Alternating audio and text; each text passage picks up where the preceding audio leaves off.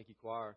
Uh, before we uh, enter into our time of the preaching of God's Word, um, I want us to um, pray. And, uh, and as we do, I want us to uh, lift up the opportunities we have uh, this weekend uh, to minister the gospel of Jesus Christ to people.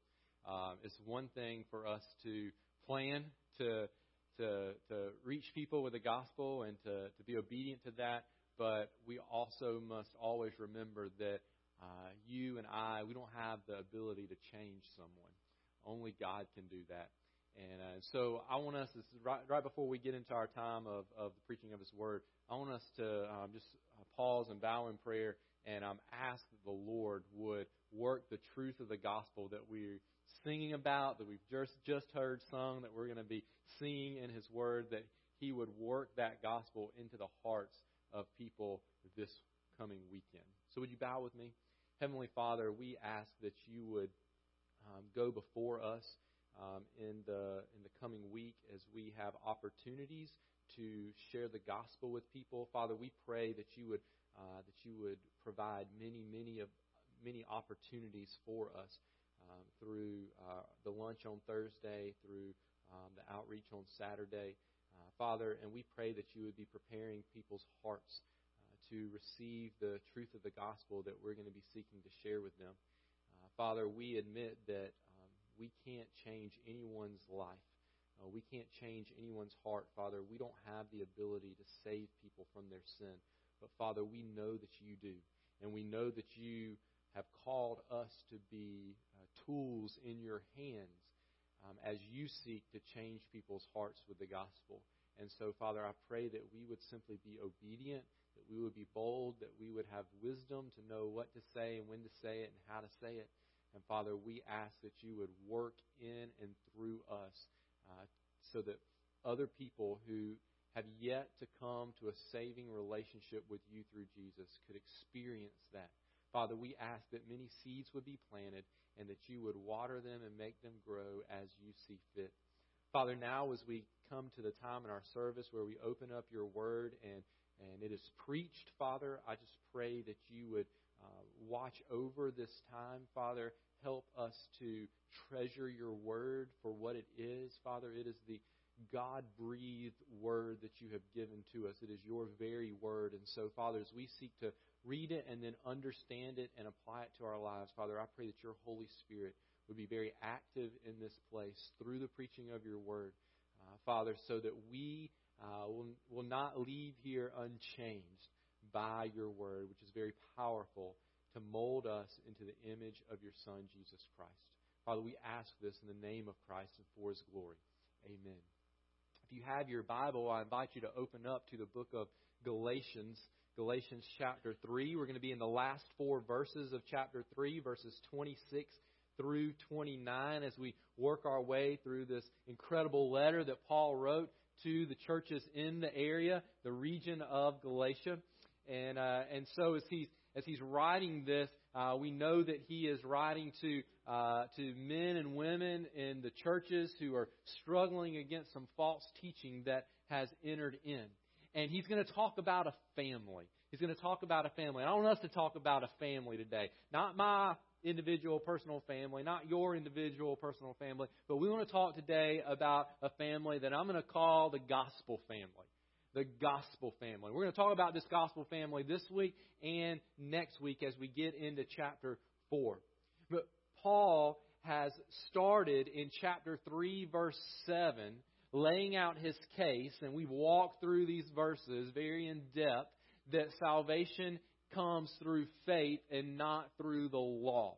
Not through the works of the law, but through faith in Christ alone. But I want you to go back with me just for a moment before we read uh, these four verses, and I want you to look at verse 7. Chapter 3, verse 7. He says, Know then that it is those of faith who are the sons of Abraham. Now I want you to fast forward to the end of chapter 3, verse 29.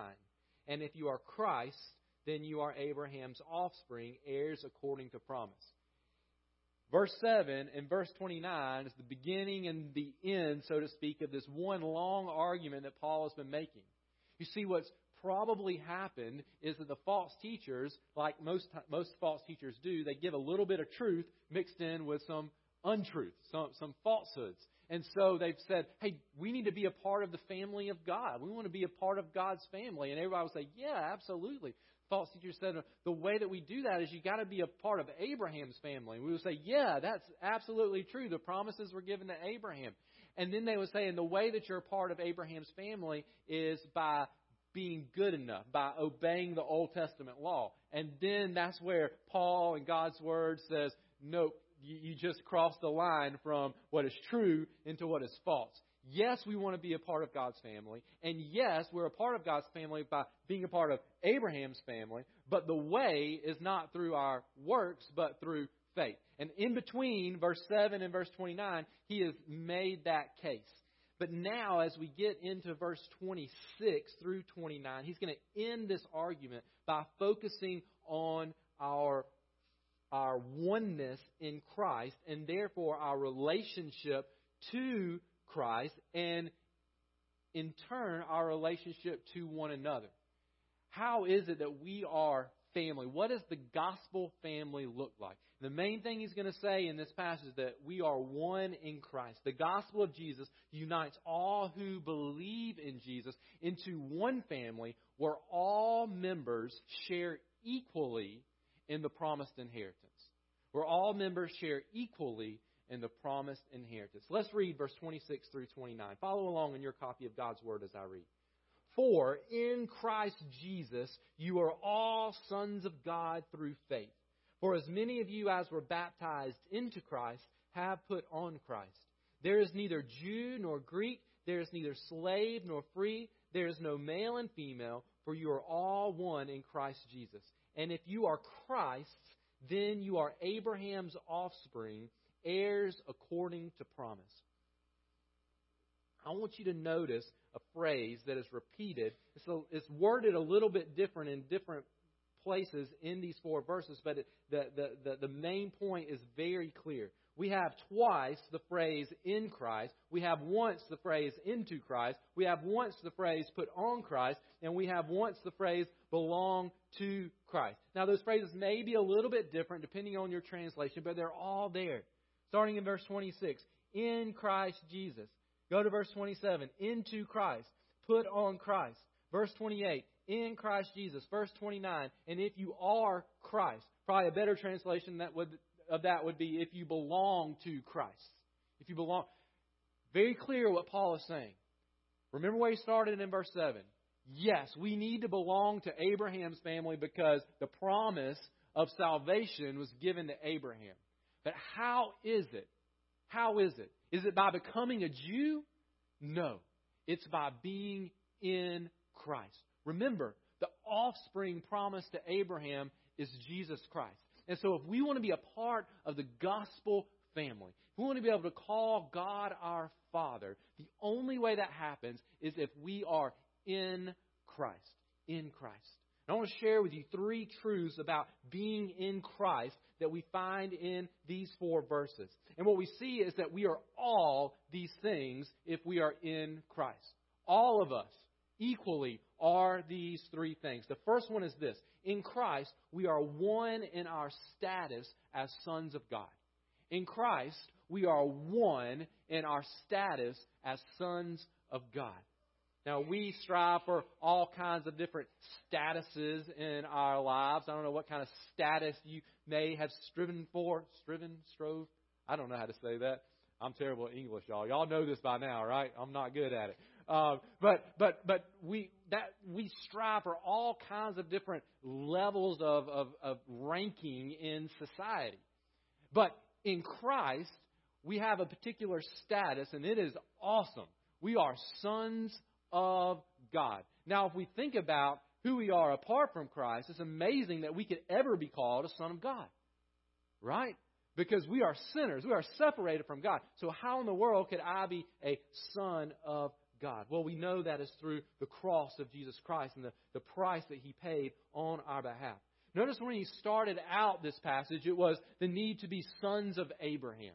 And that is true. We want to be sons of Abraham in, in the sense that we become recipients of this promise of blessing, of justification in Christ.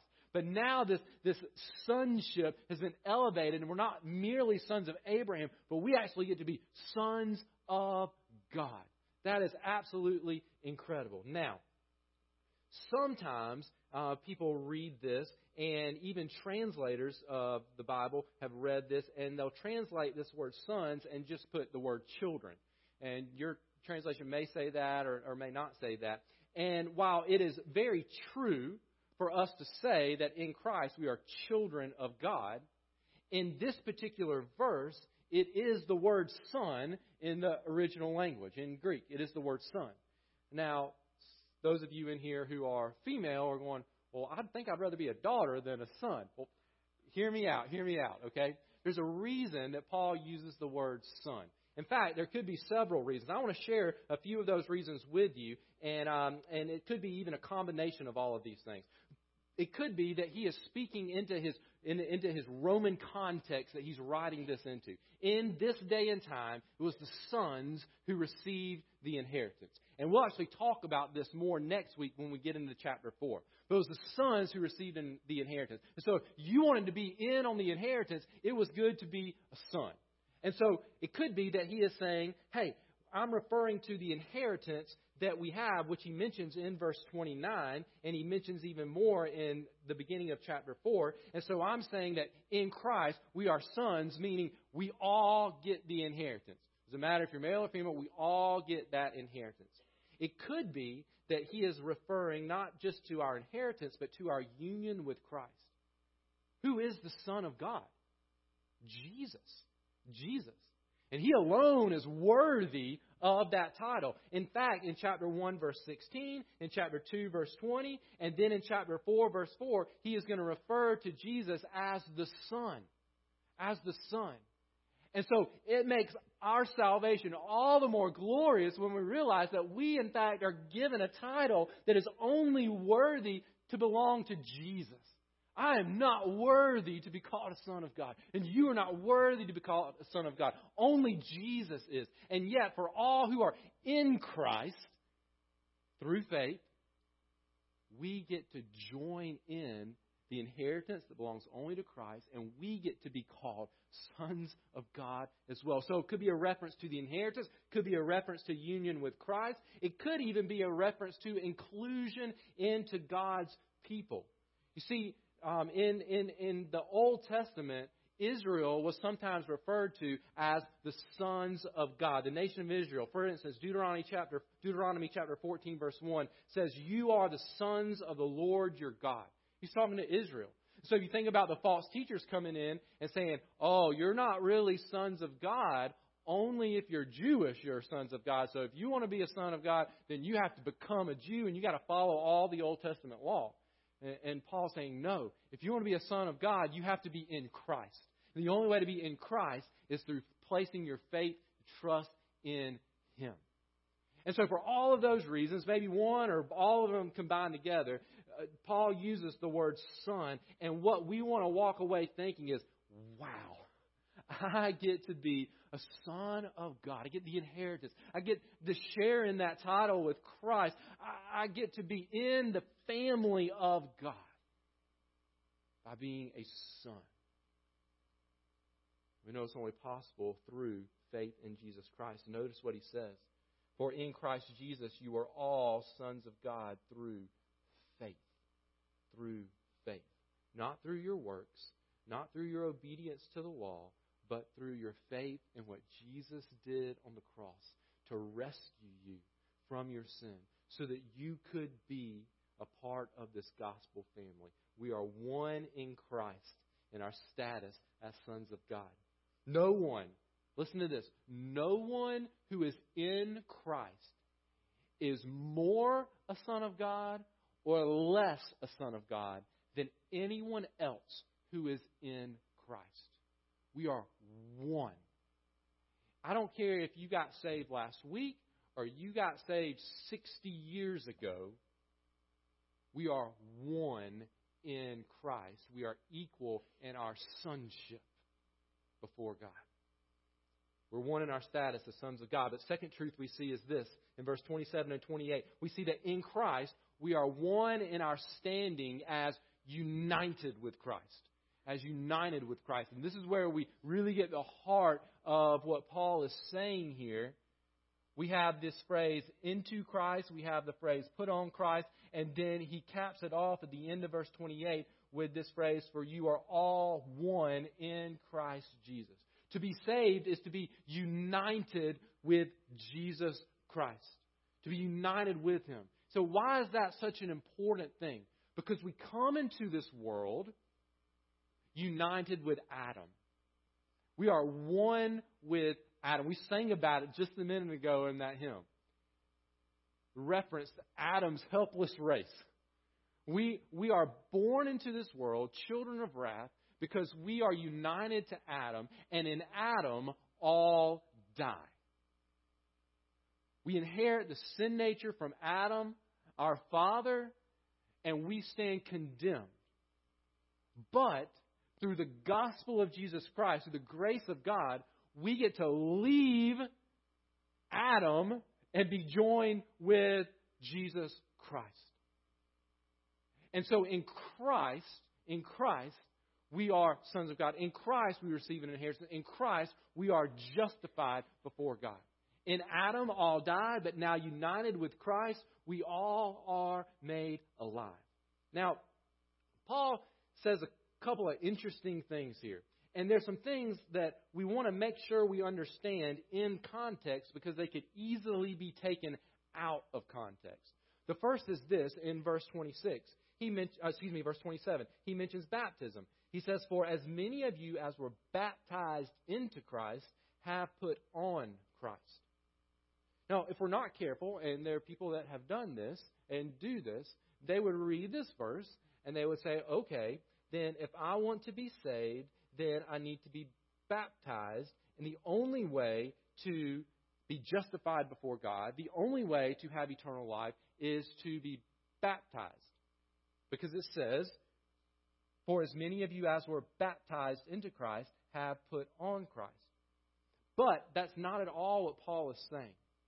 We know that's not what Paul is saying for a couple of reasons. Number one, the very clear reason is that if baptism saved us, then we would be saved by work that we did.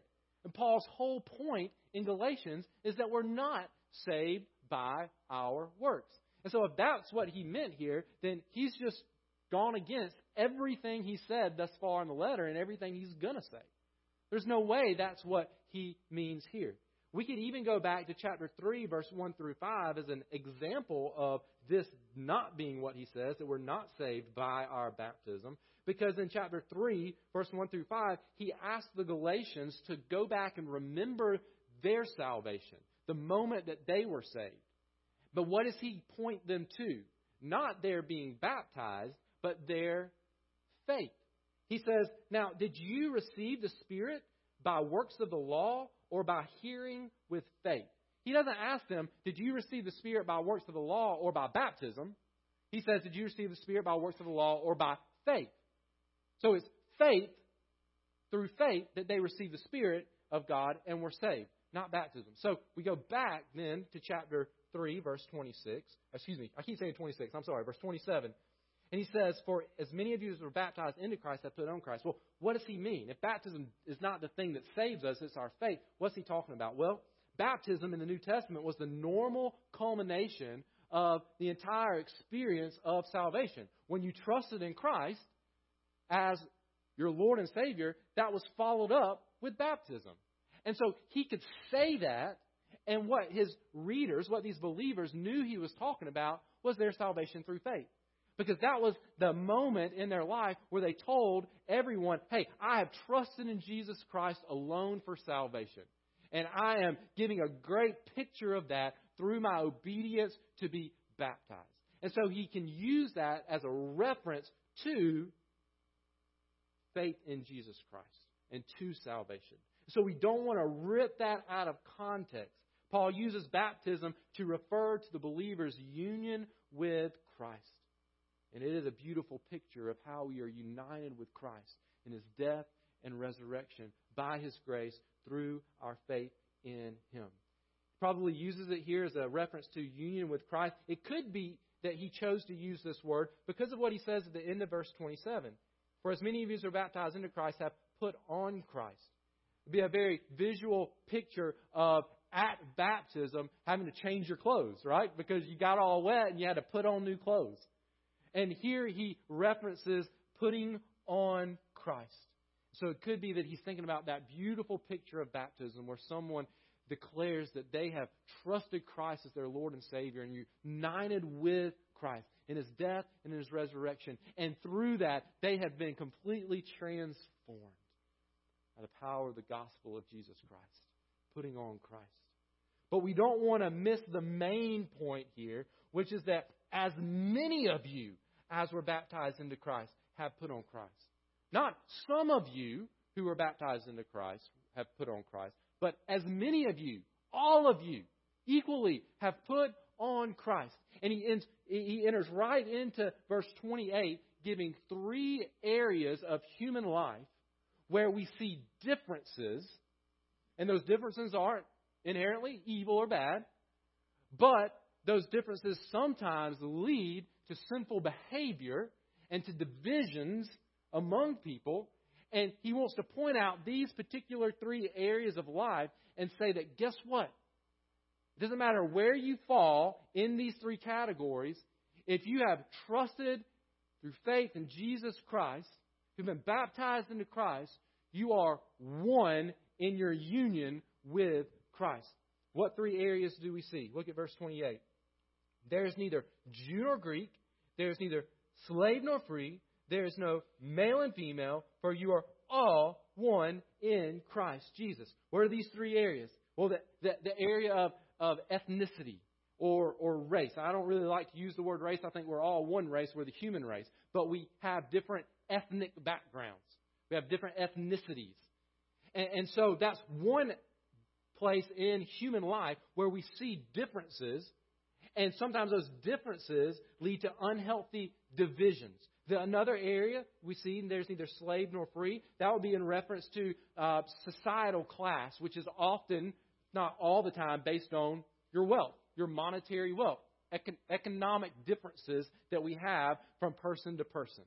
And so, of course, a slave would have been poor, and the free would have had much more money than a slave would have had. And so there would be differences in those people but those differences can lead to unhealthy divisions between people that fall into different um, economic classes in society.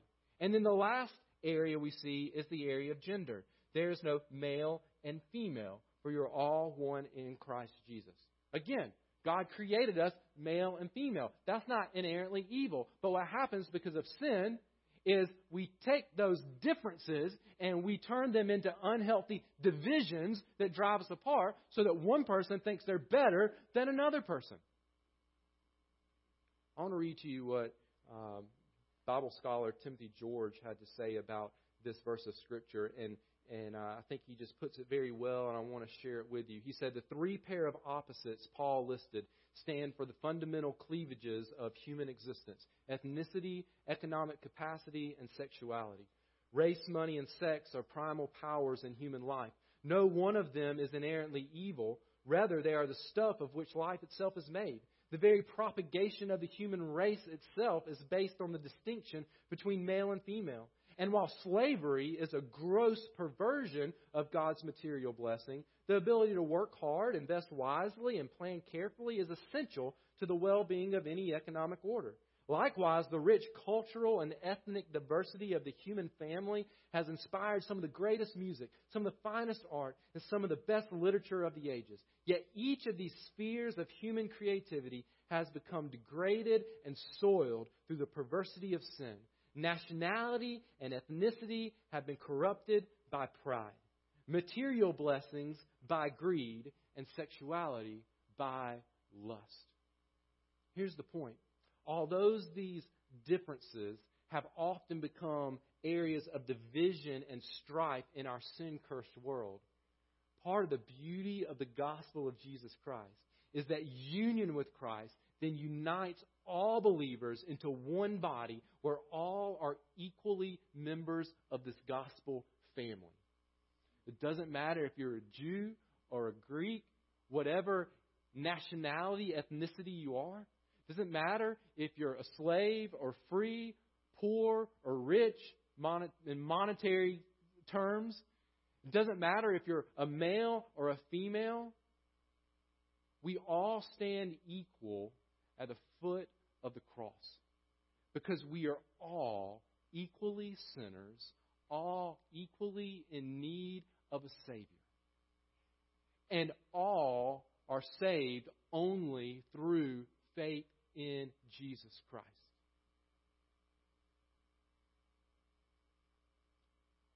The cross levels the playing field, so to speak.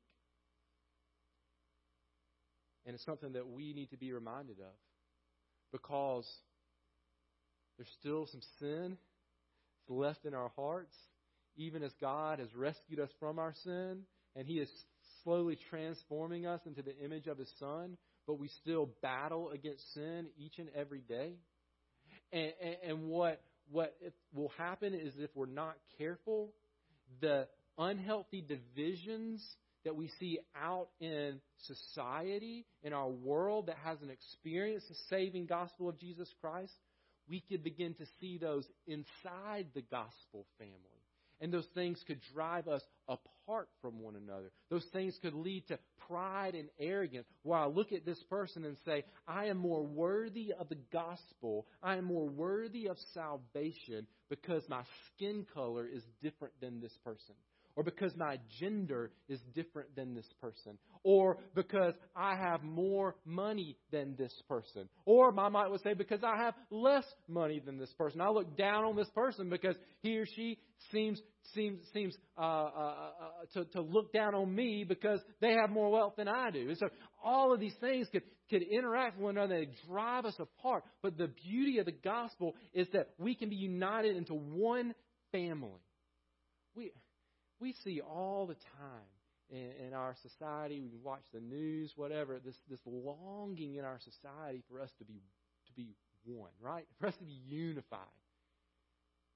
The only thing that could take very, very, very different people from very, very, very different walks of life and unite them into one unified family where we stand and we look at one another equal is the gospel of Jesus Christ. Only the cross of Christ has the power to take differences that our sin turns into division and get rid of those divisions, not get rid of differences, but get rid of the divisions and put us back into one family. And the way that we protect ourselves, even as a church, as a gospel family, from experiencing the harm that these divisions can cause is by constantly reminding ourselves of our union with Christ. That we are one in Christ Jesus. No one, no one who has placed their faith and trust in Christ is more united with Christ or less united with Christ than anyone else who has placed their faith and trust in Christ. Does it matter the difference? Does it matter our, our nationality? Does it matter how much money we make? Does it matter whether we're male or female? We are one in Christ. We are united with Christ, and we are united with Him equally. And we must remember that. Racism, favoritism, sexism are destroyed by the cross, and they have no place in the gospel family. We're one in our status of sons of God. We're one in our standing as united with Christ. But finally, we see this truth in verse 29. In Christ, we are one in our position as heirs of the promise. We are one in our position as heirs of the promise. Notice how he closes out this. After saying that we're all one in Christ Jesus, he says, And if you are Christ, then you are Abraham's offspring, heirs according to promise. This is what he's been trying to say the whole time. It's what he has been saying. This is what he's saying against what the false teachers are saying. They're saying, yes, you need to be in the family of Abraham. And here's how you're in the family of Abraham by doing all of these things. And Paul says, no, here's how you're in the family of Abraham by being in Christ. In Christ alone. And the only way we're in Christ is through trusting and believing what He did on the cross to rescue us from our sin. Remember chapter 3, verse 8. And the scripture, foreseeing that God would justify the Gentiles by faith, preached the gospel beforehand to Abraham, saying, In you shall all the nations be blessed. What is this inheritance? He says that then you are Abraham's offspring, heirs according to promise. It's that promise that he mentioned in chapter 3, verse 8. It's that we would be justified before God, that we could be put in a right standing with the God who created us, with the God who we have sinned against, that God could look at us and see us as righteous, even though we are not. That is the promised inheritance. Justifi- justification before God, being counted righteous in the sight of God, rescue from sin, and restoration to an unbroken relationship with God. Ever since the fall, Ever since Adam and Eve sinned, the fall of mankind, humans have been trying to get back into a right relationship with God. Something inside of us knows that something has gone wrong between us and God. Even if we don't completely understand it, we know that something inside of us has gone wrong because we know that we have failed to live up to His standard. We know that something is missing in our lives. So we strive for earthly goals and accomplishments, and then we find ourselves still unsatisfied. And often more unsatisfied than we started. Because we tried this and it didn't work, and we tried this and it didn't work, and we tried this and it didn't work. We know we were made for something more, and that something more is the kingdom of God. As long as we're living for the kingdom of self, we'll never experience true life as God intended. And that's works based salvation. That's living for the kingdom of self. That's saying, I can do it. I can pay for my sin. I can make up for what I've done wrong. I can earn my way to God. Guess what that's all about? Me and what I can do. That's the kingdom of self. And as long as we're living there, we'll never experience true life as God intended. We'll never be satisfied. We'll never be at peace with God or with one another. But God sent His Son to take, our, take away our sin, put us back into a right relationship with our Creator. So through faith in Jesus, we are restored back into the kingdom of God. We are rescued from sin. We are given eternal life. We are united with Christ. We become recipients of the promised blessing. We get to share in, with the inheritance that really only belongs to Jesus Christ, the true Son of God. But here's Paul's point here not only is he trying to help us understand that it's in Christ and not through works of the law, but he wants us to understand that we share equally in this inheritance. We share equally. We are all one in Christ Jesus. And if you are Christ, then you are Abraham's offspring, heirs according to promise. Jew, if you've trusted in Christ as your Lord and Savior, you are heirs according to promise. Greek, Gentile, which means any other nationality, any other ethnicity in the world. If you've trusted in Christ, you are recipients of the promised inheritance. Slave, I don't care how low on the totem pole of society you are, if you've trusted in Christ as your Lord and Savior, you are recipient of the promised blessing. Rich, wealthy in the eyes of the world, if you trust in Christ as your Lord and Savior, you get to share in the promised inheritance. Male, if you have trusted in Christ as your Lord and Savior, you get to share in the promised inheritance. Female, if you trusted in Christ as your Lord and Savior, you get to share in the promised inheritance. And no one who is in Christ is more an heir of the promised inheritance or less an heir of the promised inheritance than anyone else who is in Christ. No one gets more of the inheritance than anyone else. We share equally in this. We are one in our status as sons of God. We are one in our standing as united with Christ, and we are one in our position as heirs of the promise. Say, what impact does this make on my life? I think it makes a lot of impact on our lives, even on a day to day, moment to moment basis. We have to place a superior value on the eternal blessings of being in Christ than the temporary benefits of being in the world. What that means. More than wanting a great status in society or a popular standing in the world, or more than wanting to position ourselves to receive or to leave a worldly inheritance, we should want to be sons of God and united with Christ and heirs of the promised blessing. We should want that for ourselves. We should want that for our children. We should want that for our neighbors. We should want that for everyone. And so we need to share with people. We need to believe it ourselves and to share with people. The true life does not consist in our status in society. True life consists of whether or not we have a status as sons of God, whether or not we belong to the gospel family. But it also matters in our relationships with one another. We must view everyone who possesses these things through faith in Jesus equal in their status, in their standing, in their position in Christ. Our equality is rooted in the by grace through faith in Christ alone salvation gospel that we have. We're all equally sinners, but we all are in equal need of the blood of Jesus Christ to rescue us. You're no more worthy of salvation than anyone else who's trusted in Christ. I think it leads us to worship God. It leads us to worship God.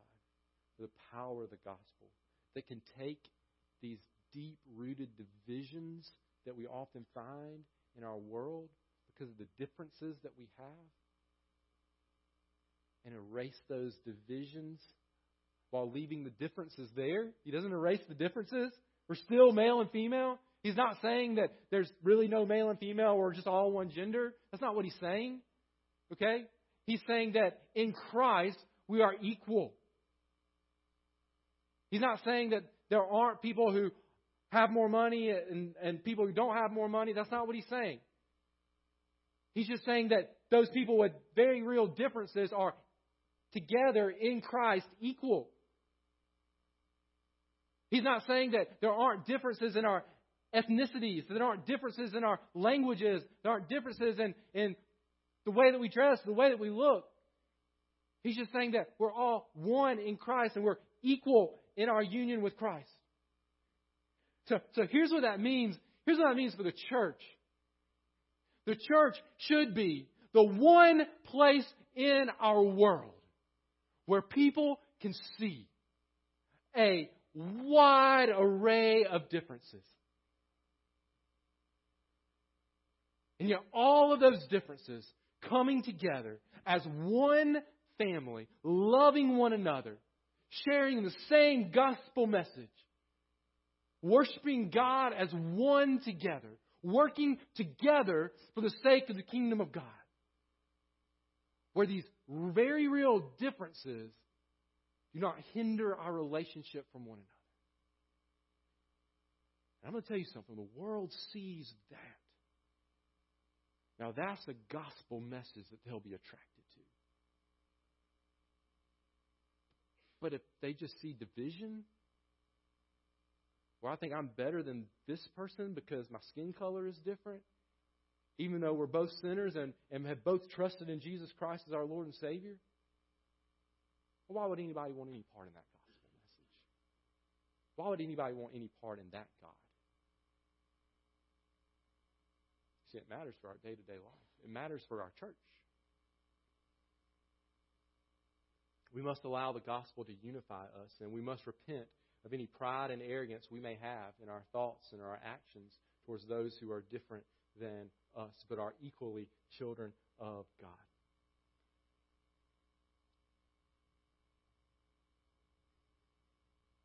There's one gospel message.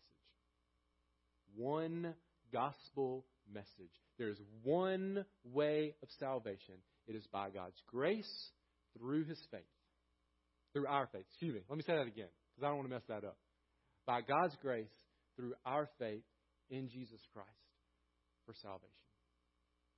Because there is one way of salvation, we are one in Christ. The gospel family. We are one.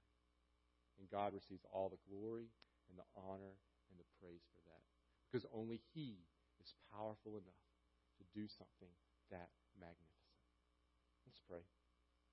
Heavenly Father, as we come before you in prayer, we ask that these truths from this passage of your word would penetrate deep into our hearts and souls. Father, the beauty that you are able to take people from all around the world, from different ethnic backgrounds, from different economic classes, the way that our world categorizes people. You can take both male and female, and you can unite all of us together in Christ the gospel of Jesus.